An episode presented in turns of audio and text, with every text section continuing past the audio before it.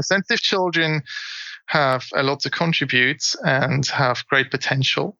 And they just have a set of different challenges than less sensitive children. And less sensitive children have, uh, you know, as well, a lot to contribute to society. So it's really our understanding is not that one is better than the other, but these are just different aspects, uh, different personalities, different profiles that all have their own sets of strengths and weaknesses. And the beauty of it is to have those differences in the same population, because then we will all benefit from all the strengths that everyone has. Hi, I'm Jen, and I host the Your Parenting Mojo podcast. We all want our children to lead fulfilling lives, but it can be so hard to keep up with the latest scientific research on child development and figure out whether and how to incorporate it into our own approach to parenting. Here at Your Parenting Mojo, I do the work for you by critically examining strategies and tools related to parenting and child development that are grounded in scientific research and principles of respectful parenting. If you'd like to be notified when new episodes are released and get a free guide to seven parenting myths that we can safely leave behind, seven fewer things to worry about, subscribe to the show at yourparentingmojo.com. You can also continue the conversation about the show with other listeners in the Your Parenting Mojo Facebook group. I do hope you'll join us.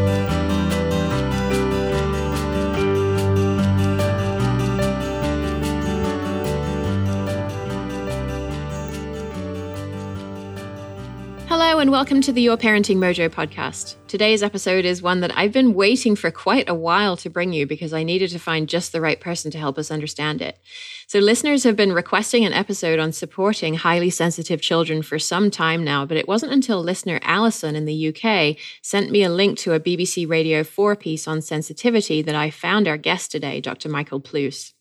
I read through his research and I realized he was the right person to talk with us because his work aims to integrate a number of theoretical approaches to sensitivity while also helping us to offer the best support that we can to highly sensitive children. And it was actually only a few years ago that I realized that what I had thought was a random constellation of personality traits actually means that I am a highly sensitive person myself. Although, from what I can tell, my daughter does not appear to have the same characteristic. So, Dr. Pluess is a chartered psychologist and professor in developmental psychology at the Department of Biological and Experimental Psychology at the School of Biological and Chemical Sciences at Queen Mary University of London. Initially trained in chemistry and music, he spent several years working in the lab and on stage before pursuing his interests in psychology. Dr. Pluess obtained his PhD in developmental psychology from the University of Basel, Switzerland, and since 2013, he's been based at the psychology department at Queen Mary University of London. Welcome, Dr. Pluess. Thank you. I'm glad to be here. So, I wonder if we can start by getting on the same page with some basic terminology, maybe for some parents who haven't heard about sensitivity or aren't quite clear what it is. Can you tell us what is sensitivity?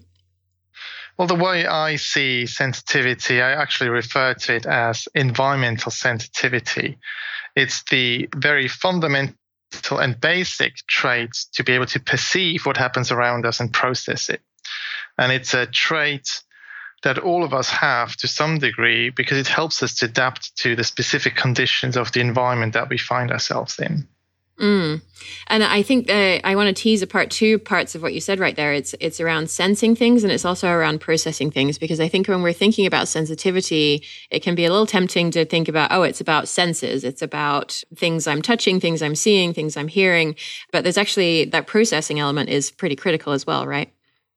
Yeah, it's an important part of the concept uh, of sensory processing sensitivity, which is the uh, scientific term that uh, Elaine Aron and others use to describe that sensitivity. Often, when people refer to sensitivity in that sense, they actually mean the combination of sensory sensitivity and the depth of processing. Mm-hmm. And what does that kind of depth of processing mean? What does it mean to be a person who processes things more deeply?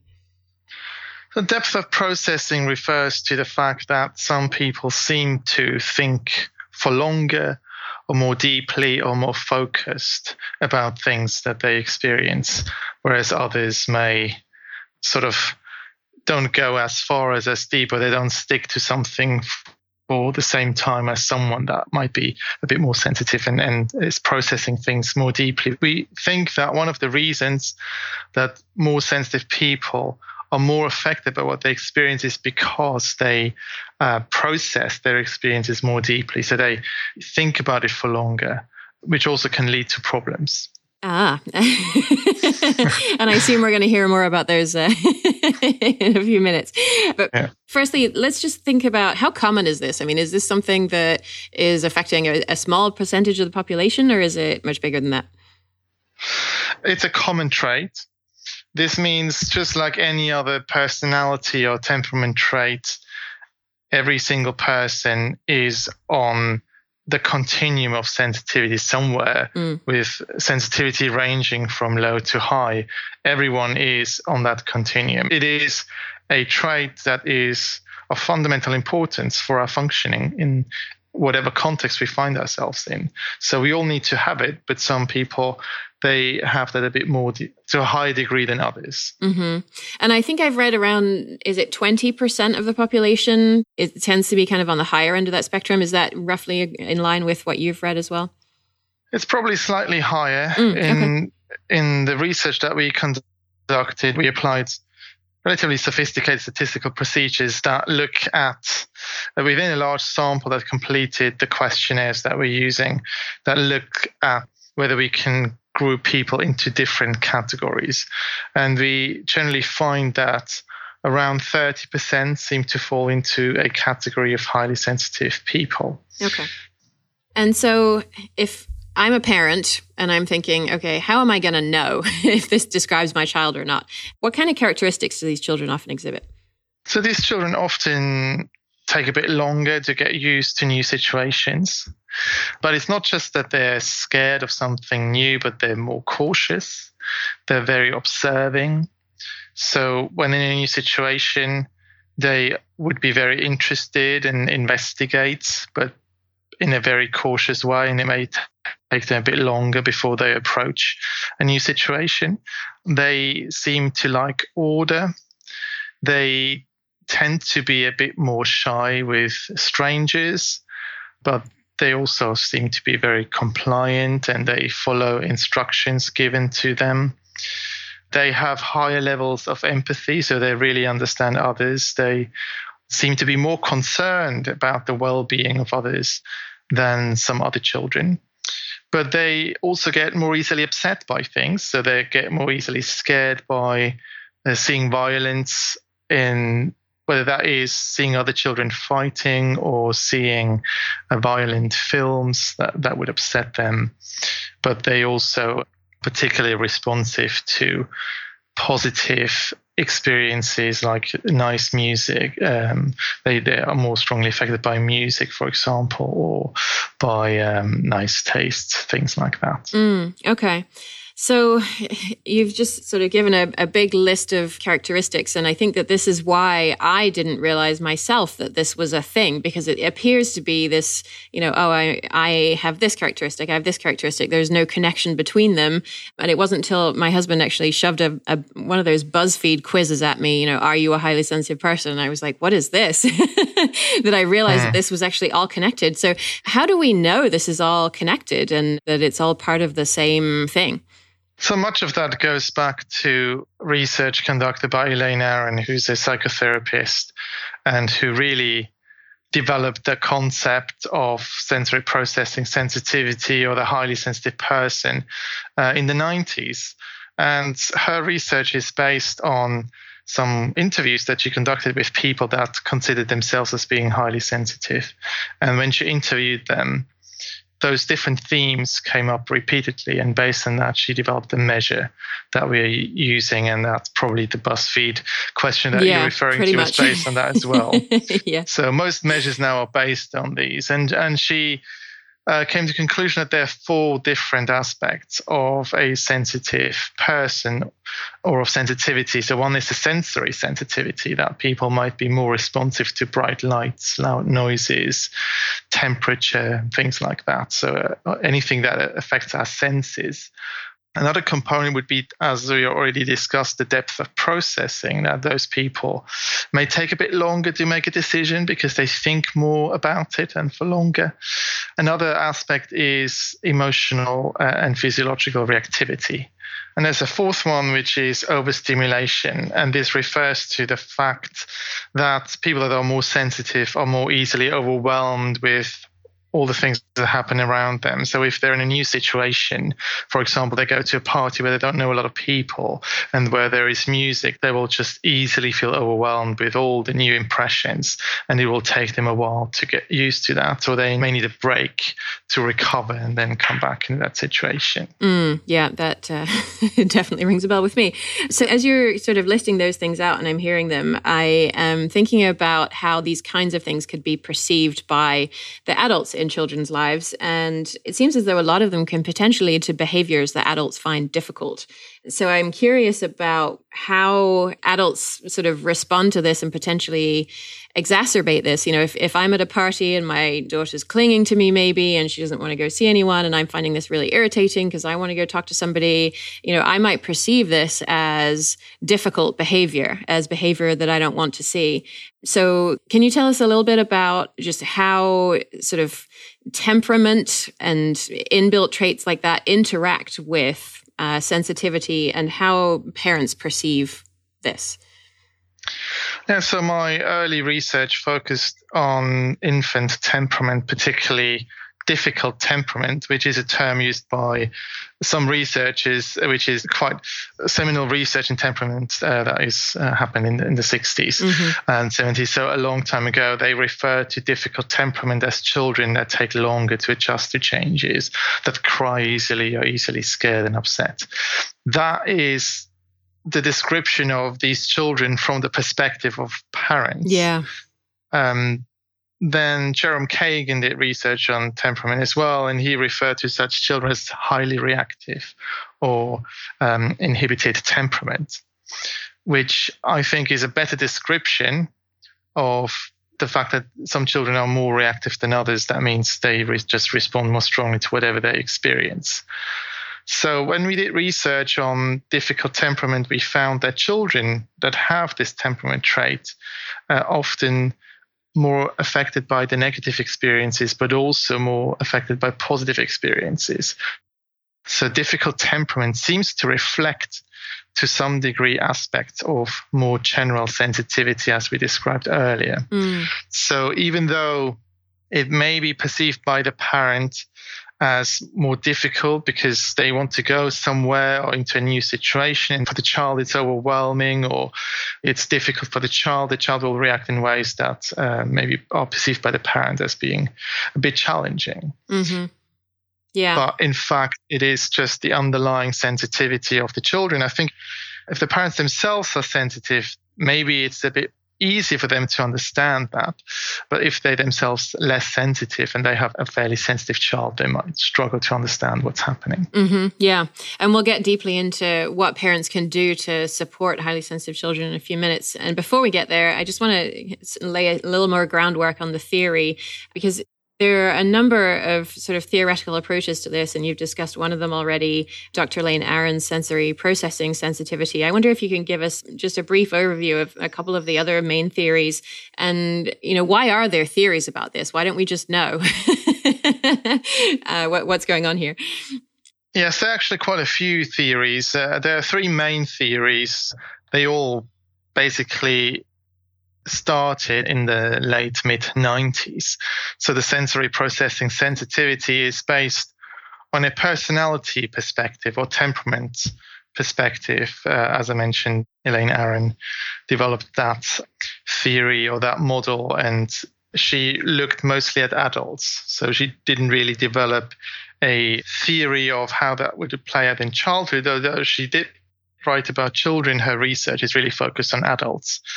And then there are two other theories. So the one is differential susceptibility. This is a theory developed by Jay Belsky, a developmental psychologist, and I did my PhD under his supervision. So I was uh, very involved in that theory as well. And the third one is called biological sensitivity to context. This is also one that has been developed by uh, developmental psychologists as well as pediatricians. And those two latter theories are really more developmental theories influenced by evolutionary theory. So they have a slightly different focus in that they are interested in how a child would adapt to the environment over a long period of time as a way of adapting in ideal ways to the conditions of the environment they find themselves in. So differential susceptibility suggests that some children, for genetic reasons, would generally be more sensitive than others. That means they are more shaped in their development by whatever conditions they experience across development. Whereas the less sensitive children, they will be more robust to any influences, including parenting that they receive. The biological sensitivity to context theory, which has been put forward by um, Tom Boyce and Bruce Ellis, uh, suggests that actually there is a conditional adaptation of the child to the environment. That means in a more challenging environment, children would develop a heightened sensitivity because it would be important for their survival. And also in particularly supportive environments, they would also develop a heightened sensitivity. But in moderate environments that are neither particularly positive, neither particularly negative, those children would have a lower sensitivity. So in their model, sensitivity is something that develops over time in response to particular uh, environmental conditions. So all these models have a slightly different background behind them, a slightly different focus, but they all suggest that people differ in their sensitivity. And those that are more sensitive, they're not just sensitive to negative experience but they're also more sensitive to positive experiences. Mm-hmm. Yeah. And so, sort of uh, thinking about where this comes from, why do these differences occur? I know that in the last decade or so, researchers have been able to analyze the genetic underpinnings of sensitivity. And I wonder if you can try and help us understand in terms that a layperson can understand what researchers have found about the links between specific genes and characteristics related to sensitivity. Yes, there's quite a bit of research in the area of, of genetics. There's quite a bit of movement in that field. Uh, so new methodologies emerging all the time. So it's it's very challenging to keep on top of what is happening. But about uh, I would say 15 years ago, people were able to started to be able to measure genes uh, relatively easily, and people have started to look at how genetic factors interact with the environment in so-called gene environment interaction studies. Basically, they were testing whether genetic differences would determine whether people respond in different ways to the same experiences they make. And there are several studies there that identified genetic factors. And so these are single genetic variants that seem to be associated with an increased sensitivity to both negative and positive experiences. So, so a range of genetic variants emerged that seem to have that pattern. But that didn't tell us to what degree sensitivity is genetically determined. For that, we need to have large samples uh, of either twins or even larger samples of non-related individuals where we do get access to molecular genetic data. So a few years ago, we managed to include our measure of sensitivity. It's a short questionnaire completed by adolescents. Uh, and we got that into a large twin study in England. And that allowed us to estimate the heritability. So to estimate to what degree sensitivity or differences in sensitivity between people would be explained by genetic factors and to what degree by environmental factors. And all the theories that I mentioned propose that sensitivity has a substantial genetic component, uh, but whereas differential susceptibility theory would suggest genetic factors play a, very important role, the other two theories were not making specific predictions about the, genet- the role of genetics. So what we found, and this is research that we're in the process of publishing at the moment, is that about 47, so roughly 50% of differences in sensitivity between people seems to be uh, due to genetic factors. So about half of the differences that we can observe in sensitivity is determined by genetic factors. That means the other half is uh, shaped by environmental factors, the experiences that people make across life. Mm. Wow, that's fascinating. I guess I would have assumed the the genetic factors would have been higher. That this was something that I was born with, and I, I wouldn't have realized that it was so much shaped by my experiences. Yeah, we felt similarly. I expected that the heritability would be fairly high. Mm. And as I said, we had research on individual gene variants. And therefore, we expected that based on the theory as well of differential susceptibility, which was the main framework I was working with at that time, uh, we expected that it would be substantial. Now, a heritability of 50% is a substantial heritability, yeah. but it is very similar to other personality traits. Right. And to other common personality traits, but it did highlight several things to us. Firstly, it suggested that yes, genetics do play a role, and we should now conduct molecular genetic studies in order to identify the specific genes, the specific gene systems and biological systems involved in sensitivity. But also, there is 50% of the differences are determined by environmental factors. So, what are these environmental factors? Right. So, that's something that we want to focus on as well. It could be that some of that is due to uh, experiences during the prenatal period, so not necessarily the environment that the child grows up in mm-hmm. uh, after the birth, but it could be during the prenatal period. We do have uh, some research that we conducted where we were able to show that that is the case. So it might not just be the postnatal experience, it could be the prenatal uh, environment as well. Mm-hmm. Okay. And one more thing to say about the genetic factors that we also we already have molecular genetic data on sensitivity and what we can say already, and that is consistent with much with the majority of research focusing on common personality traits, no, not not rare disorders, but a common trait that is found in every individual, is that sensitivity is not the result of a few genetic factors with large effect, but it's made up of hundreds or thousands, most probably many thousands of individual gene variants that all have a small contribution. So we won't find a sensitivity gene, but there are lots of different gene variants that make a tiny contribution to an individual's level of sensitivity. Oh, interesting. So, does that mean that there's never going to be sort of a test that looks for the specific, you know, sensitivity gene then? Because there, because there can't be. No, there won't be a test. It's very unlikely that there will be a test for a sensitivity gene, but what, what might be possible in the future is to uh, what we do already now is creating polygenic scores. So we sum up the contribution of all those individual gene variants, and that sometimes allows us to explain a substantial proportion of the sensitivity. So we may be, we're not there yet, but we may be able to explain, depending on the samples, that we get up to 20 or 30% of the variance.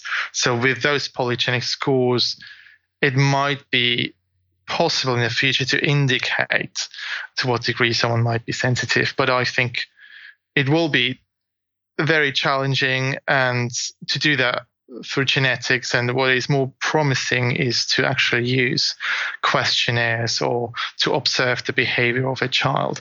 And I think that will give us a better understanding of the sensitivity rather than relying on the genes. Mm-hmm. It is still important to look at the genetic factors because we it helps us to understand the potential biology behind it and to also understand how the genetic predisposition for sensitivity develops over time into observed sensitivity, taking into account the interplay between genetic factors and various environmental experiences. Okay. And so let's start sort of bringing this back up a, a, level now and, and getting into the more practicalities of what does it mean to raise a, a, sensitive child. And I think you've kind of alluded to your answer to my next question a little bit, but I just want to make sure that we fully understand it. And I think it has been kind of common for research on sensitivity to focus on the negative aspects of the child's environment and say that a sensitive child will experience worse outcomes when they're faced with worse experiences, whereas a quote unquote resilient child will will have similar outcomes no matter what experiences they face. Do you agree with that view? Well, my experience is that for individuals that are sensitive themselves or that know of individual people, the, the negative experience of it is more salient, is more obvious to mm. them. And they often take the positive sides of sensitivity as granted and don't reflect on it as much because it's not associated with any difficulties, so they're not as aware of mm-hmm. it.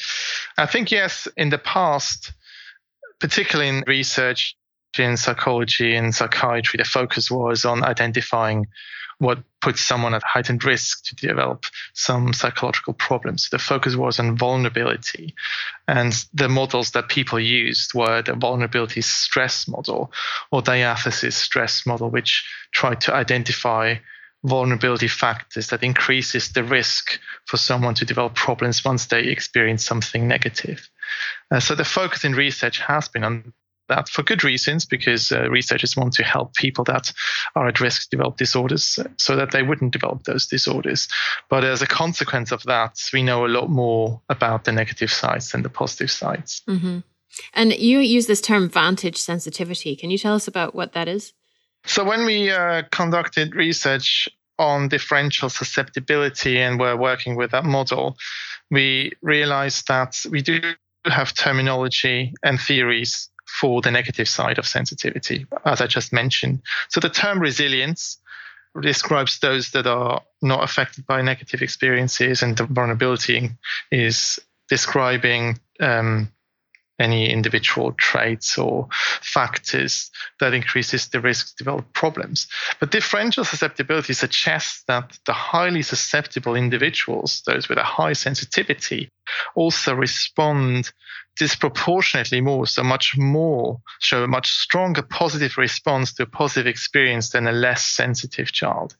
And we realized when we were sharing our research at conferences across the world, there is not really terminology to describe those differences. We don't really have terminology, we don't have words, we don't have theories to describe that individuals, that people differ in how strongly they respond to positive experiences. And we think it's the lack of that terminology and lack of frameworks to describe such differences that is one of the reasons that people don't go and investigate mm. this phenomenon, even though it has been found by several people. So we went ahead and decided it would be important to capture the positive aspect of sensitivity. And that's how we decided to refer to vantage sensitivity as this positive side of sensitivity. So we've published that as a additional construct. Uh, so this is another model that's related to sensitivity, but captures particularly the positive response or the positive end of sensitivity. Mm-hmm. And it also seems to have an impact in terms of how children respond to uh, things like treatment. Can you tell us about your study that looked at the effectiveness of treatment for depression on young girls? Because I found that one absolutely fascinating. Yeah, we actually have several studies now that looked at that and found similar findings. So the first study that we conducted was a intervention aimed at improving the mental health and resilience of school children. This was a universal school-based program means uh, this was delivered to all children of several schools actually here in London. And what I also did, I included a measure of sensitivity because we wanted to see whether sensitive children would be more responsive to the positive effects of this intervention. And this is exactly what we found. So we found that the more sensitive girls, so this was a girls only school, and girls are particularly at heightened risk for the development of depressive symptoms in adolescents, and our sample was between 11 and 12 to 13 years old. And we did find that those girls that had higher sensitivity scores, they did reduce their depression symptoms in response to the intervention. And that effect was stable for at least a year after the uh, intervention ended. And in contrast, those girls that scored low on sensitivity, so they were less sensitive, for them there was no change at all in depression. They were not affected by the intervention at all. So this is a example of vantage sensitivity because the research suggests that some girls, like the sensitive ones in this case, uh, were the most sensitive and benefited substantially more from a positive influence, such as a school based intervention program. Mm-hmm. And it also suggested that if we don't take account those differences in sensitivity when evaluating interventions like that, we may come to wrong conclusions because the intervention did work really well in sensitive girls, but it didn't make much of a difference in less sensitive girls. Yeah, and that was the part that was fascinating to me, right? Because I mean, how many studies on the effectiveness of interventions for depression are also looking at the sensitivity of the children that the intervention is designed for? Because if 30% of your population is sensitive, and the 70% that's not sensitive is not seeing any benefit from the intervention, then if you don't tease those two things out, your intervention is going to look like it doesn't work, right? when actually it's very effective for, yeah. for a subpopulation. Yeah, depending on the sample that we're working with, it could be that we don't see any effect when in fact there is one right. for a subgroup. Yeah. But also, it could suggest that there is a small effect for the whole group, and actually, for a large group of children, it doesn't seem to make a difference. Mm-hmm. But one important thing is to say about the differences in sensitivity. So I said earlier about 30% fall into a highly sensitive group. Um, we found in our research that actually there are three groups. So you do have the highly sensitive ones, sometimes referred to as orchids, because they're really beautiful flowers, but they need very particular environments. Um, I always so the kill mine. have to be just right. yeah, me too. so they're very they're very difficult to mm-hmm. grow.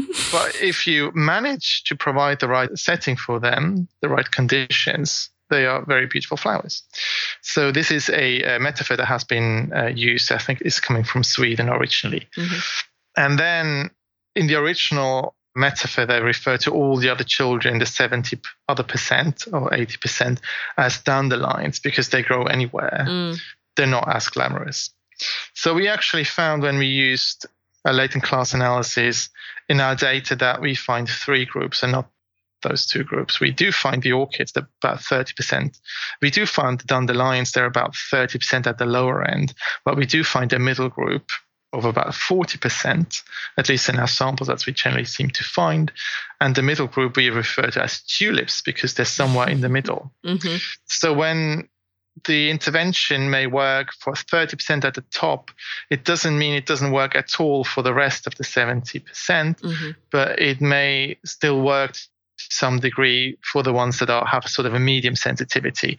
And it may be those children with the lowest sensitivity that might be the least responsive. Okay Okay. And so before we sort of get deep into the, the parenting aspect of this, I just want to try and make one more connection between something that we've explored on the show. So I did an episode a while back on Dr. Stuart Shanker's concept of self reg.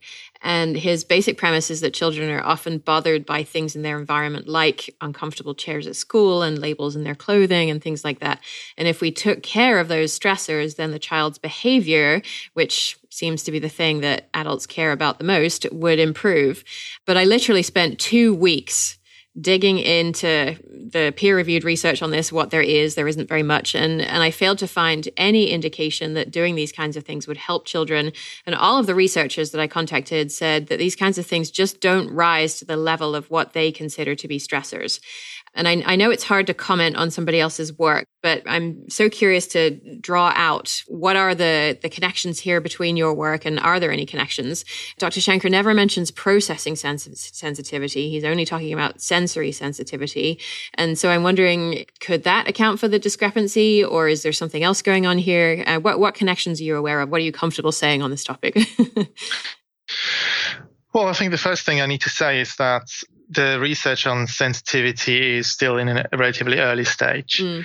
And a particular research on sensitivity in children, and even more so, a research on sensitivity in children in school. I'm not aware of any research that actually looked at sensitivity in children. Sensitivity, the way we define it in school, we're actually the process of running a study in Switzerland where we look at sensitivity in primary school children. And as far as I know, that's the first study that looks specifically at sensitivity in the school context. I think what you described about uncomfortable chairs and things like that, yes, that does make sense from a perspective of sensitivity. That's what we would expect that sensitive children would be more bothered by things like that. So it is important for them to provide an environment where they're not distracted by things like that. But whether it is, or to what degree that would have an impact on them in contrast to other aspects of the school, that is an empirical question that, mm-hmm. as far as I know, has not been addressed yet. We will address that to some degree in our, in our study. Excellent. I look forward to that. Yeah. yeah. One other thing to say is that uncomfortable chairs or some of the other things you mentioned will be a problem for sensitive children, but not for less sensitive children. So, if you change those conditions, the children that will benefit from that will be those that are bothered most by it. And so, in general, it may not have a, a very strong impact on the whole class, unless there are certain aspects of the classroom that are a problem for all the children, which mm. which could be the case. Okay. All right. Well, thank you for going with that. Okay, so let's talk about the thing that parents really want to understand, which is the link between maternal sensitivity and the child's response. And so, maternal sensitivity, I think, is a little bit different way of using the word sensitivity. Uh, so, can you help us to define what is maternal sensitivity, and then maybe tell us about the connection between maternal sensitivity and outcomes for sensitive and non-sensitive children? So, maternal sensitivity is a, quite an old concept, really somewhat linked to attachment theory mm-hmm. and refers to parenting practices of aspects of parenting. Um, the fact that it refers to maternal sensitivity shows that it's a bit an outdated concept because it, there's not much research or there's not much mention of paternal mm-hmm. uh, sensitivity. So, maternal sensitivity really refers to the ability of a parent to read the signals the child is sending and responding promptly, appropriately to it, and respecting the child's autonomy. So those are the, the main factors of sensitivity. It's basically the ability of a parent to understand the child's needs and to respond to it in the right way and in the right time. Mm-hmm. So this has been associated with uh, higher attachment security. It has been uh, associated with all sorts of positive outcomes. It's a core of positive parenting is to provide sensitive parenting. Okay. And so what's the connection between maternal sensitivity and sensitive and non-sensitive children? So there are several research studies that actually were looking at mostly difficult temperament as a indicator of sensitivity rather than sensitivity the way we measure it. And there's now more and more studies that also look particularly at sensitivity using our measure. But the studies that looked at maternal sensitivity and how this would together with sensitivity shape the child's development, they usually refer to uh, measures of difficult temperament assessed in infancy, so in the first year of the child. And several of those studies show that the children that are more sensitive, the ones that have a more difficult temperament, again, I don't like that terminology, but it's what is being used in the field. The, so the more sensitive children, they tend to have more behavior problems and lower social skills if they experience lower maternal sensitivity. So parenting of a lower quality, basically.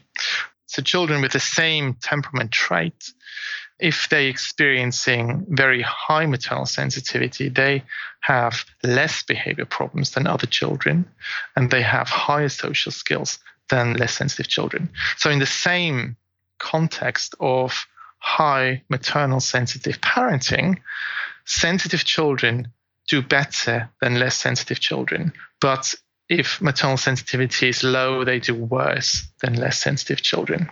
Mm. And I think that's a really critical point that I just want to make sure comes across clearly that if you have a child who is experiencing what we perceive as behavioral problems, that it's possible that this is sort of an underlying sensitivity issue. And that, I mean, in a way, it sort of puts a lot of pressure on parents, right? to, uh, in, the, in the face of what is perceived as difficult behavior to respond in a way that is very supportive of the child rather than in a way that you know if i'm perceiving difficult behavior i might you know lash out or uh, respond in a very not sensitive way. But that your response as a parent in these moments is actually really important to the way that your child uh, responds over time and the way that they develop as a person. Yes, but we also need to understand that behavioral problems are not necessarily always associated with sensitivity. And that's where I was going next. yeah. So a child can have behavioral problems for a whole range of reasons. Right. And in some cases, it may be due to their sensitivity in a context that is difficult for them. And mm-hmm. it might then result in behavioral problems. And so here's the the golden ticket question.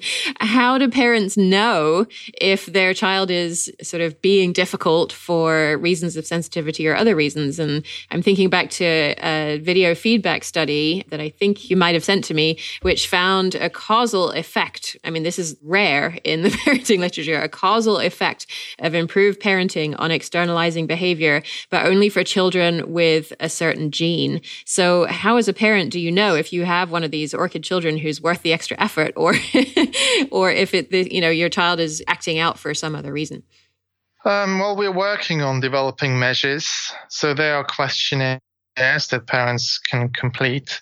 They're not widely available yet, but there is, I think there is one in Elaine Aron's book, The mm-hmm. Highly Sensitive Child. Yeah. So those questionnaires, I think, are helpful to get a sense of whether a child might be particularly sensitive. I think most parents probably have a sense of the sensitivity of their child. Um, and particularly if they have more than one child and they can see differences between the children, that might help them. So I think it's, um, yeah, as, as parents get to know their child better, then they might see the links between an experience the child makes and the response. And some children just seem to respond a lot stronger than others. So I think it might be more difficult if they have only one child and they can't really make mm-hmm. comparison. Mm-hmm. But yeah, so questionnaires, we just developed a behavioral observational rating scale mm. where a child is observed in different contexts and then rated by a psychologist. But that's a bit uh, a more complicated approach, which is not easily accessible for most parents. Mm-hmm. And we're in the process of developing uh, additional measures. Okay. And so we talked a lot about behavior because parents are often very concerned with behavior. But there's also a large impact of parenting on internalized processes, right? Like cognitive and social emotional outcomes. Can you tell us a bit about those? I'm not quite sure what you mean with the, the parenting affecting rather than externalizing because in psychology we uh, differentiate between externalizing and internalizing right. problems. But you're referring to internalizing aspects that maybe things that are hidden from us. And so we've talked a lot about behavior because I think that that's something that parents are often very concerned about. But I'm also thinking about the fact that impacts of sensitive parenting aren't just linked to these, what we call externalizing behaviors. And so can you tell us about what effects sensitive parenting has on uh, children's other outcomes? Yes. So we often differentiate between externalizing and internalizing problems that children may have. So, externalizing ones would be aggression, uh, conduct problems, things like that. And internalizing problems would be depression, anxiety, things like that. And we did find in our studies that parenting of sensitive children does not only influence they're externalizing behaviors, but also they're internalizing symptoms, internalizing problems. And in just a recent study where we looked at observed sensitivity in children, we did find that uh, permissive parenting in sensitive children is associated with higher internalizing problems. So those children seem to become a bit more anxious uh, than other children. Oh, interesting. Okay. And so, I mean, so much of this seems to be about a goodness of fit between the parent and the child. And this sort of you know the the maternal sensitivity as it's known but you know parental sensitivity and the reciprocity and the cooperation between them. And i'm thinking about a parent that might have maybe one sensitive child and also a non-sensitive child or a much less sensitive child. And maybe they have a naturally better fit with one rather than the other. Is it super hard for parents to, you know, really effectively and sensitively parent children with temperaments that are very different from their own? I think it is I think it definitely is a challenge because every child is different, and and parents will have to adjust their parenting to each of their children. Um, I think what might be helpful with sensitive children is because of their sensitivity, they are very they have a good understanding of what works for them and what doesn't work for them. So I think a sensitive child, if left, if if provided with the support that the child needs, they probably will figure out what works out for them and, and the child itself will have preferences for certain environments or certain things done in a certain way. So it's probably a little easier to work with a sensitive child than with a child that just has behavioral problems or struggles with self-regulation, self-control, where it needs a lot of guidance. A sensitive child might be able to provide some of that guidance for himself. Hmm. Okay. And so, are there sort of getting super practical here? Are there things that parents can do to better support their children? Like, if I'm hearing this as a parent and I'm thinking for the first time, oh, I'm hearing about this and I think that my child may be sensitive, what are some of the really practical things that I can do to provide support? I mean, is it around making sure we go to parties early so that there are fewer people there and you can get warmed up early? Or is it not going to parties? Parties when the child says they don't want to go or is that you know is that overdoing it and we actually need to make sure that our child does get some social experiences you know how can parents know what is the best way to support these orchid children so i think these are really good questions and questions where we don't have that much research yet so Darn there's it. a lot of information there's a lot of information on the web mm-hmm. but much of that is not actually based on research it's mm-hmm. based on people's interpretations mm-hmm. and theories. Anecdata. Um, yes. so there are some recommendations. We really need to do more research in order to understand what works best for sensitive children. So I think there are some recommendations that are very reasonable and make sense in light of what we know already. Generally, I would say we do know quite a bit about parenting practices that are more helpful and those that are less helpful. And most of what we know about parenting that is helpful will be helpful or will be particularly helpful for sensitive children as well. So that is making sure that you know you have a positive relationship with the child you create positive experiences positive moments positive interactions with the child and not just focus completely on managing their behaviors but having fun uh, the child you know needs to feel accepted and needs to there needs to be a warm emotional climate for the child. So that's good for every single child. Mm-hmm. particularly important. For sensitive children the same about setting clear boundaries and communicating them well and being consistent. Now we know that all these things are important for parenting. Uh, they form part of of most of the parenting interventions that are out there. All of those things will be uh, important for sensitive children what I think is particularly important for sensitive children is that we communicate well with them because they process things deeply. So we can, by talking to them and really explaining things, maybe taking a bit more time to do that, we can really use the child's depth of processing because they approach things maybe in a slightly different way because they might be thinking a bit more about it. And also by preventing overstimulation but I would suggest yes, we should not uh, reduce stimulation completely, but we should make sure that the child has exposure that maybe the child would be hesitant to experience. We should make sure that it gets that exposure, but still making sure that we are aware of the problem, the potential problem of overstimulation. Mm-hmm. But I think we yeah, we need to do more research on that, and we we have in mind to do that to know what are the specific things that we can do. You got your work cut out for you, don't you? yes. You'll have to come back on in a couple of years. well, I would say that so Elaine Aron in her book on the highly sensitive child, there's quite a few recommendations in there, and and I think that these are good recommendations. Okay. It's, for example, how do you punish a child?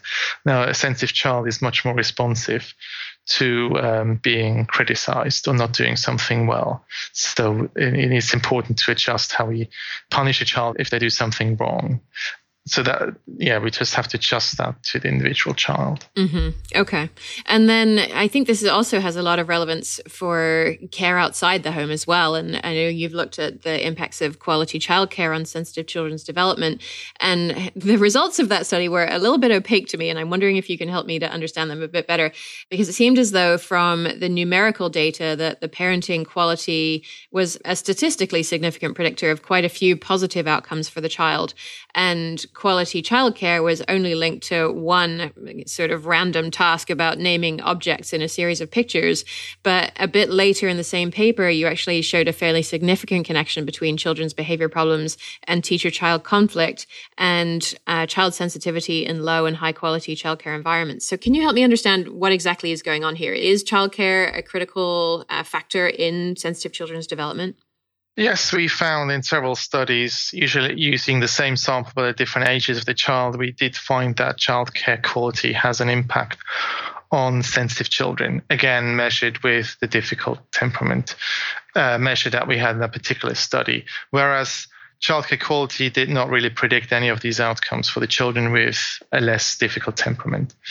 And we did find that uh, regarding behavioral problems, regarding social skills, and several of the other outcomes. But what we also did, we looked at the parenting.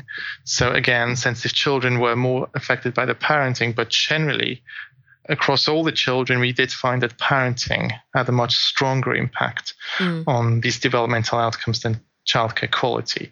So even in the sensitive children, the parenting that they receive was more important than the childcare. But for uh, when we think about childcare, it is particularly important for sensitive children that we ensure that they go to a childcare facility that is of particularly good quality because they seem to respond much more to that. A less sensitive child is going to be happy in a range of settings, but it's really the key of that goodness of fit to find an environment that is particularly suited to particular preferences or that a child has. That is more important for the sensitive child than for the less sensitive child, according to our studies. Mm-hmm. Yeah. And extrapolating from there, my listener, Allison, who reached out, was really curious about helping children, sensitive children, to succeed in school because she said that her child really struggles with some of the disciplinary methods that are used in school. And she didn't say exactly what those were, but I would guess it's things like the traffic light system, where children are rewarded for good behavior and shamed for bad behavior. And I personally think that these systems aren't good for any children, but I'm wondering if there are things that teachers can keep in mind to help them better connect with highly sensitive children and sort of bring about their success in the school environment. I'm convinced that that is the case, but again, we don't have much research on sensitivity in school children. We have lots of people having opinions about it. Yeah. But we always need to ask ourselves is this based on empirical work? So we, we're running a study where we're trying to find out those things what I would like to say is that what is really important is that teachers are aware of sensitivity and that children differ in sensitivity. So that is, I guess, the first step for, for teachers to be aware that just because a child, you know, doesn't raise his hand very often doesn't mean that the child is inhibited or is is not engaged. It could be a sensitive child that is just doesn't want to raise the hand, but mm. actually follows the teacher very closely so often I think children that are sensitive might be misclassified as being shy or as being uh, not very intelligent, whereas it, it might actually be that sensitive children are particularly focused and actually can do very well in school and are very conscientious and often outperform other children.